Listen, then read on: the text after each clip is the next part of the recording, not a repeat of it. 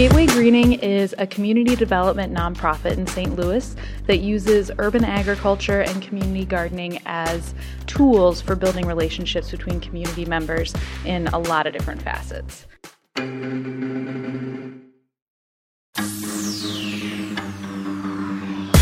Welcome to Infinite Earth Radio. We believe that in a world of finite natural resources, a smart and sustainable future is only possible by lifting up people and unleashing unlimited human potential. Infinite Earth Radio will not only help you learn from bright, visionary civic leaders who are building smarter, more inclusive and sustainable communities, but you'll discover how you can bring these ideas to your community. And now, here are your hosts, Mike Hancox and Vernice Miller-Travis. Welcome back to Infinite Earth Radio, where we talk with thought leaders and change agents who are transforming the future by building smarter, more sustainable, and more equitable communities. This is your host, Mike Hancox, and this is the latest in a series of podcasts recorded at the two thousand seventeen New Partners for Smart Growth Conference in Saint Louis, Missouri. Our topic today is urban agriculture, infrastructure, and impact. My guest today is Rachel Deffenbaugh, Urban Farm Manager of Gateway Greening. Rachel, welcome. Hi, how are you? I'm doing great. So let's just start off with a little bit about you. How did you end up getting involved in urban agriculture? Why, why is this topic important to you personally? Yeah, when I was in college, I majored in environmental studies, and I did a study abroad program in Thailand that focused a lot on sustainable development, which incorporates a lot of agriculture. So while I was over there, I I got very immersed in the agricultural landscape of Thailand and loved it. Came back home, realized most of my knowledge, my, my family has, is a long agricultural background, but very industrialized farming. That's not what I'm interested in. I came back, realized I knew nothing about sustainable ag in America, and dove headfirst into it and have been there ever since. Fantastic. So tell us, uh, what is Gateway Greening? Gateway Greening is a community development nonprofit in Saint Louis that uses urban agriculture and community gardening as tools for building relationships between community members in a lot of different facets. So what's the difference between community gardening and urban agriculture? Great question. There's not a, a like Webster's dictionary difference, definition difference, but for me, community gardening has a very localized effect. So it'll be a garden in a neighborhood or at a church that is really focused on whatever community is connected to that garden, which is really significant and impactful for that community. Urban agriculture has a much bigger focus. Maybe it's a whole city that is impacted by the programming and the produce that is grown there, or potentially even a whole region. So it's really kind of the scale of what you're working with. And I come from a nonprofit background, so for me it's it's the people and stuff. For other people it might be the produce, the the vegetables. Like either way, it's it's the scale that you're working with.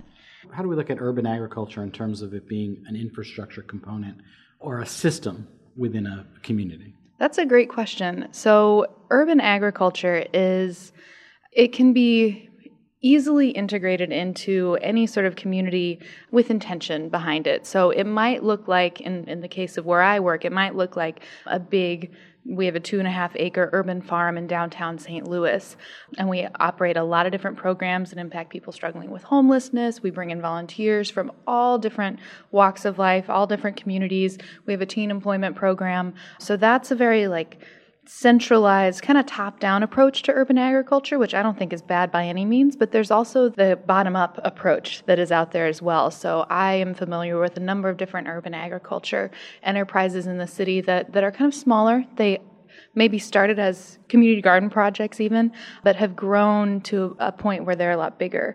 Another thing that urban agriculture can be, if you're a, a city planner or developer or something, is tucking in elements, agricultural elements into what you're already doing. So if you're redesigning the streetscape in, in some cute little neighborhood or something, rather than using non-food producing trees, use apple trees, pear trees, what, whatever kind of trees fit your climate best, but some sort of food producing tree. They take the same level of, of maintenance and care as any other tree, but the community can benefit that. And it's it's no more no more effort than anything else, and, and there's a whole urban agriculture element already tucked into what, what exists. Great. So I want to I want to talk a little bit about the the what and the how of urban agriculture, but I want to start out with the why. So why would we focus energy on doing this? What are the benefits? What is the the outcome that we're trying to achieve?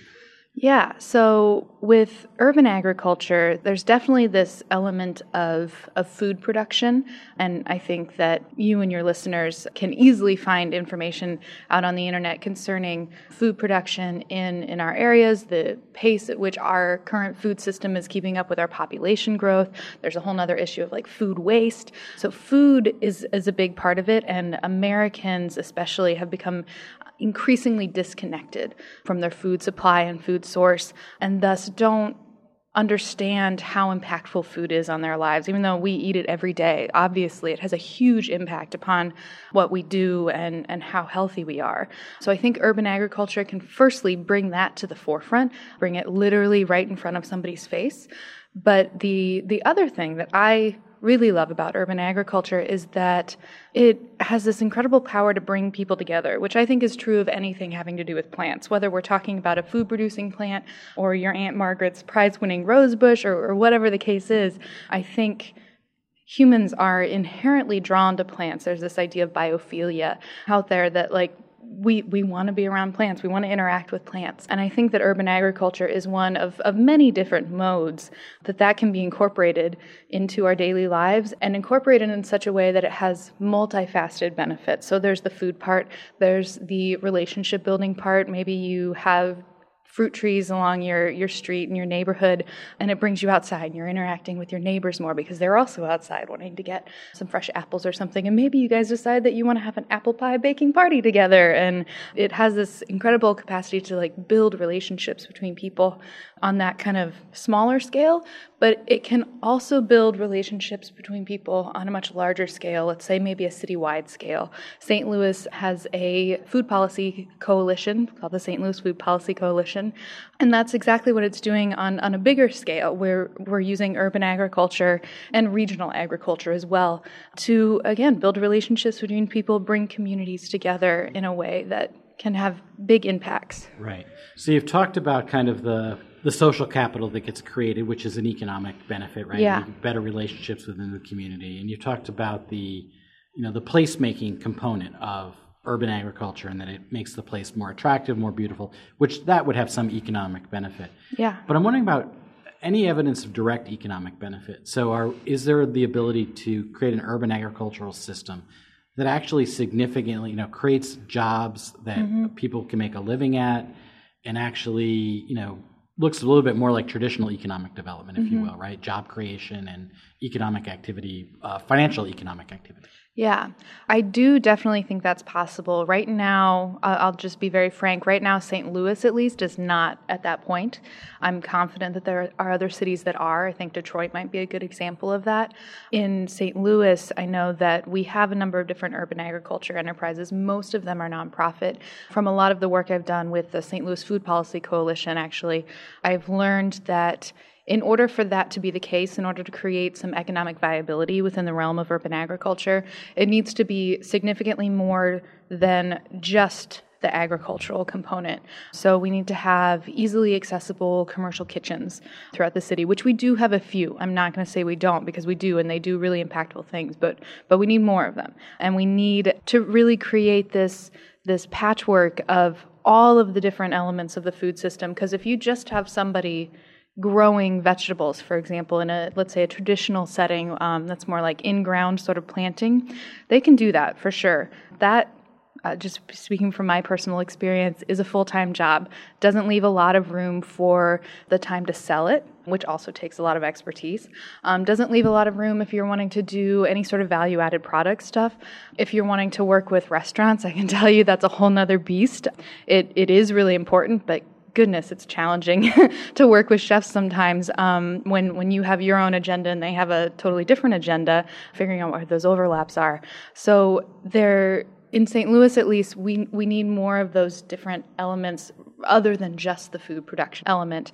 The other thing that I think there's a lot of opportunity in the realm of urban agriculture is the more innovative, like technology kind of stuff. In-ground planting, I think, is really impactful on a community development scale, but it's limited in the amount of produce that it can grow. So we need more development in the realm of like aquaponics and hydroponics and vertical growing for the economies of scale there. Personally, I really love in-ground growing. I like the community development element of it. That's where my focus is. But if we're talking about creating economic viability, again, we need different levels to it, and that includes those other types of agriculture that are not necessarily seen as, or you don't think of when you think of farming. You don't think of some like vertical tower full of vegetables when you think of farming, but that is one way of doing it and potentially a more economically viable way because of economies of scale and potential inputs of chemicals or products, and then also your own personal labor, your human labor. Um, right. Some of those can be a lot less intensive as far as human labor is concerned. Right. So to maybe like just break this down a little bit for our listeners, farmers, wherever they are, just don't really make very much money. That's correct. Profit right. margins are very low. Right. And so that's why you have these big farming operations. So you bring that down to a smaller scale and you put people in an urban environment in which where things, housing, et cetera, costs more money, mm-hmm. very difficult for people to make much of a living just growing yeah. vegetables. But it's the food system that you create, the ecosystem of local and organic and restaurants and the local food movement and, and local food scene. If you can put that whole system together now, and we've seen that, we've seen examples of that. Mm-hmm. We, we've talked to some people in Portland as, as our guests, the um, Side Yard Farm, I think it was. So that's one way that urban settings can make this more economically viable and create, I think there's a placemaking part of that too mm-hmm. that really is very powerful from an economic development standpoint. Then the other, the second piece you're talking about is, and there are places that are doing this. We know examples like in Cleveland where the Cleveland Clinic is supporting a, a local economic development around hydroponic gardening where they're growing like forty thousand heads of lettuce inside using hydroponics. And they're doing it in an urban environment and they're employing people locally, but it's um, it's not the traditional farming. So that's yeah. what you're talking about in terms of. Yeah, I get- think... I think a really another really important element of that is the consumer side of things. And certainly there's been change in consumer interests and habits over the last maybe ten or fifteen years concerning local food. However, as a whole, Americans still value food quite low on their priorities of value. If we're comparing American incomes and, and food priorities to similar developed countries um, like France and Norway, Sweden, all of that, if we're comparing the amount that Americans spend, percentage of their income spent on food, Americans spend anywhere from like six or seven percent of their income on food. In similarly developed countries, um, France is a great example. They spend anywhere from like fourteen to twenty percent of their income on food. And that's not because food is inherently more expensive there. It's because of the value that that culture and that community puts on food and how important it is for them, again, to have, have quality food. And they, they invest in that quite literally. There's a great book. Regardless of what your politics is, Elizabeth Warren used to be an economist before she was a senator. Mm-hmm. She wrote a book called The Two Income Trap, and she actually studied how Americans spend their money, right? So the reality is that for a lot of Americans, it's not that they're they're spending that six or seven percent and blowing the money somewhere else. We've built an economy in which cheap food is part of the econ- economic structure, and folks, but other things are more expensive, housing, healthcare, et cetera, right? So for some people, that's just not an option yes. to, to be spending more money on food. Yeah. It's not a choice. But you're right. So that's, you know, that's the other part of the problem. We also are, as a country, maybe more so than any other country, we have a very robust industrial food system mm-hmm. that provides food at a very low cost, right? So that's that's another challenge. So you have to put together this food system that's more about values, placemaking, and the value added that you were talking about, not not just growing the vegetables, but then like, you know, canning them mm-hmm. or or putting them in a restaurant where you can charge more for that additional value that you're adding. So tell us a little bit about what you're doing to encourage the greening of, you know, making Saint Louis more of an urban agricultural place. What are the kinds of things that a community wants to do if they want this to be more a part of who they are? Yeah, so one thing that Gateway Greening does, in addition to our urban agriculture efforts, we also have a really significant program around community gardens, which we talked about kind of the difference between the two.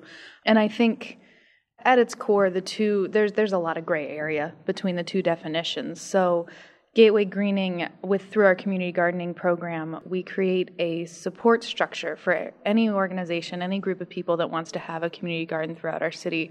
We help to support over two hundred thirty community and youth gardens throughout the city already, but if somebody identifies an area that they want to put a new garden in, they go through our, our application process, which really isn't so much an application process, it's a sustainability plan. It's a business plan, so to speak, for their garden. So they have to figure out how many other community members and who are going to be involved in it. They have to figure out land rights access and water access, which Gateway Greening supports them on all of those things. If they have questions about how to work with our local land bank organization, like we, we have relationships with them, we'll work with them, we'll help them figure that out. So we, we walk them through that whole process. Once they've finished that process of, of developing a sustainable plan for their garden, we then award them all of the materials that they need. So raised beds, most of our soil in the city is pretty junky. Um, so we use raised beds. We provide them with really affordable plant material and seeds, a shed if they needed, the tools that they need, helping them figure out the water for their site, things like that. But for Gateway Greening, that's, and we provide them with a lot of education as well. But Gateway Greening is not involved in the management of that land, which is really important for us. We want to support people, we want to support communities, but we want those communities to be in charge of, of what they're operating and what they have. So I think that's a really impactful way that communities can do that, and you don't need a Gateway Greening in your neighborhood, in your city, in order to do that. Certainly it helps to have that support, but if you're within like a very small town or something, work with your local civic government.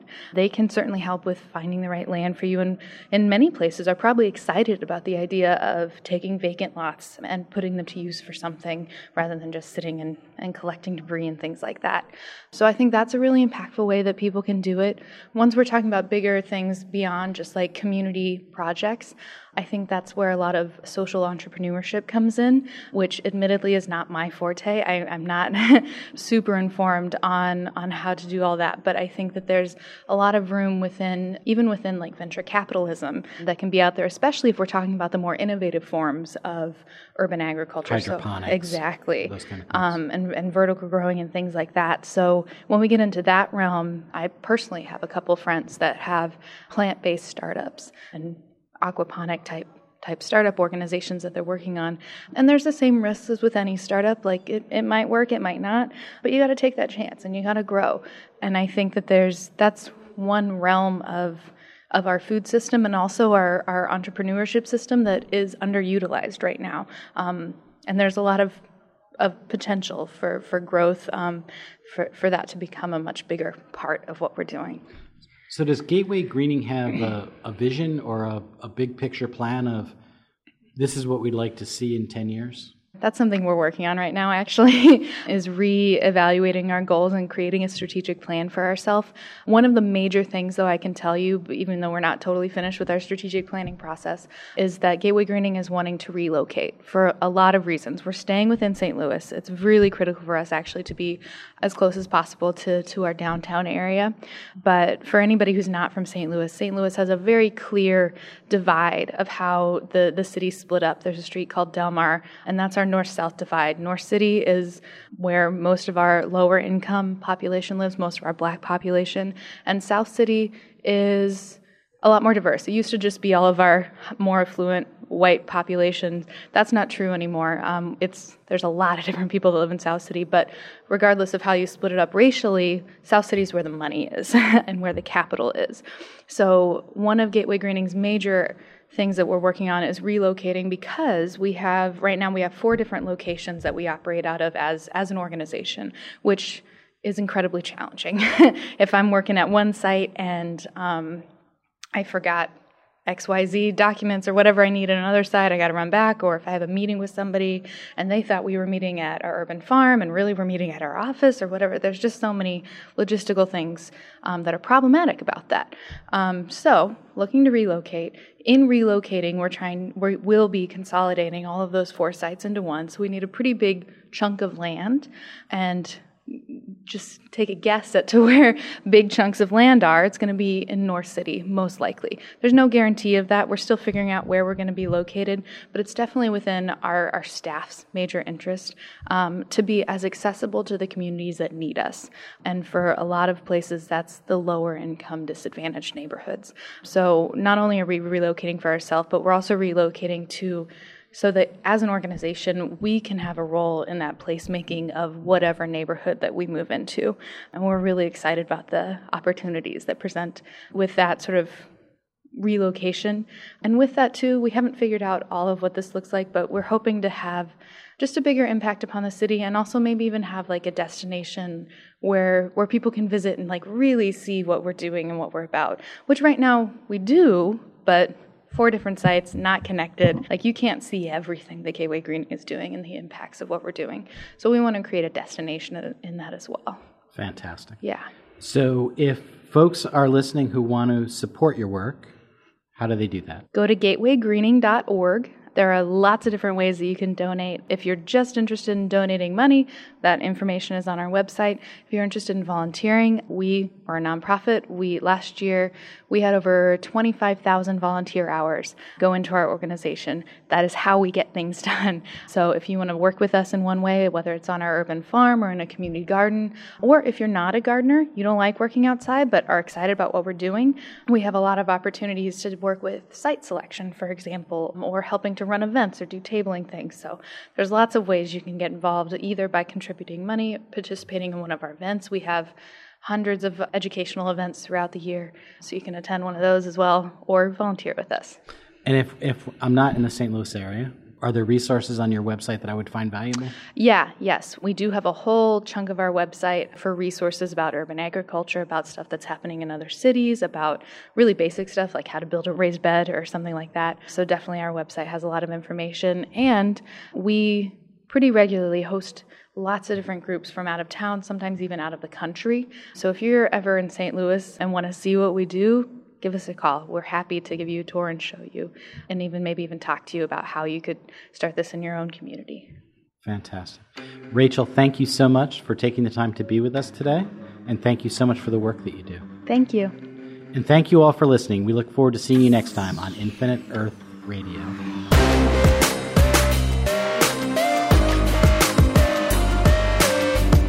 Infinite Earth Radio is a podcast produced by Skio in association with the Local Government Commission. To learn more about Skio, Infinite Earth Radio guests, or how you can make a difference in your community, visit our website at infinite earth radio dot com or join us on Facebook at www.facebook.com forward slash Infinite Earth Radio and Twitter by following at Infinite Earth Radio.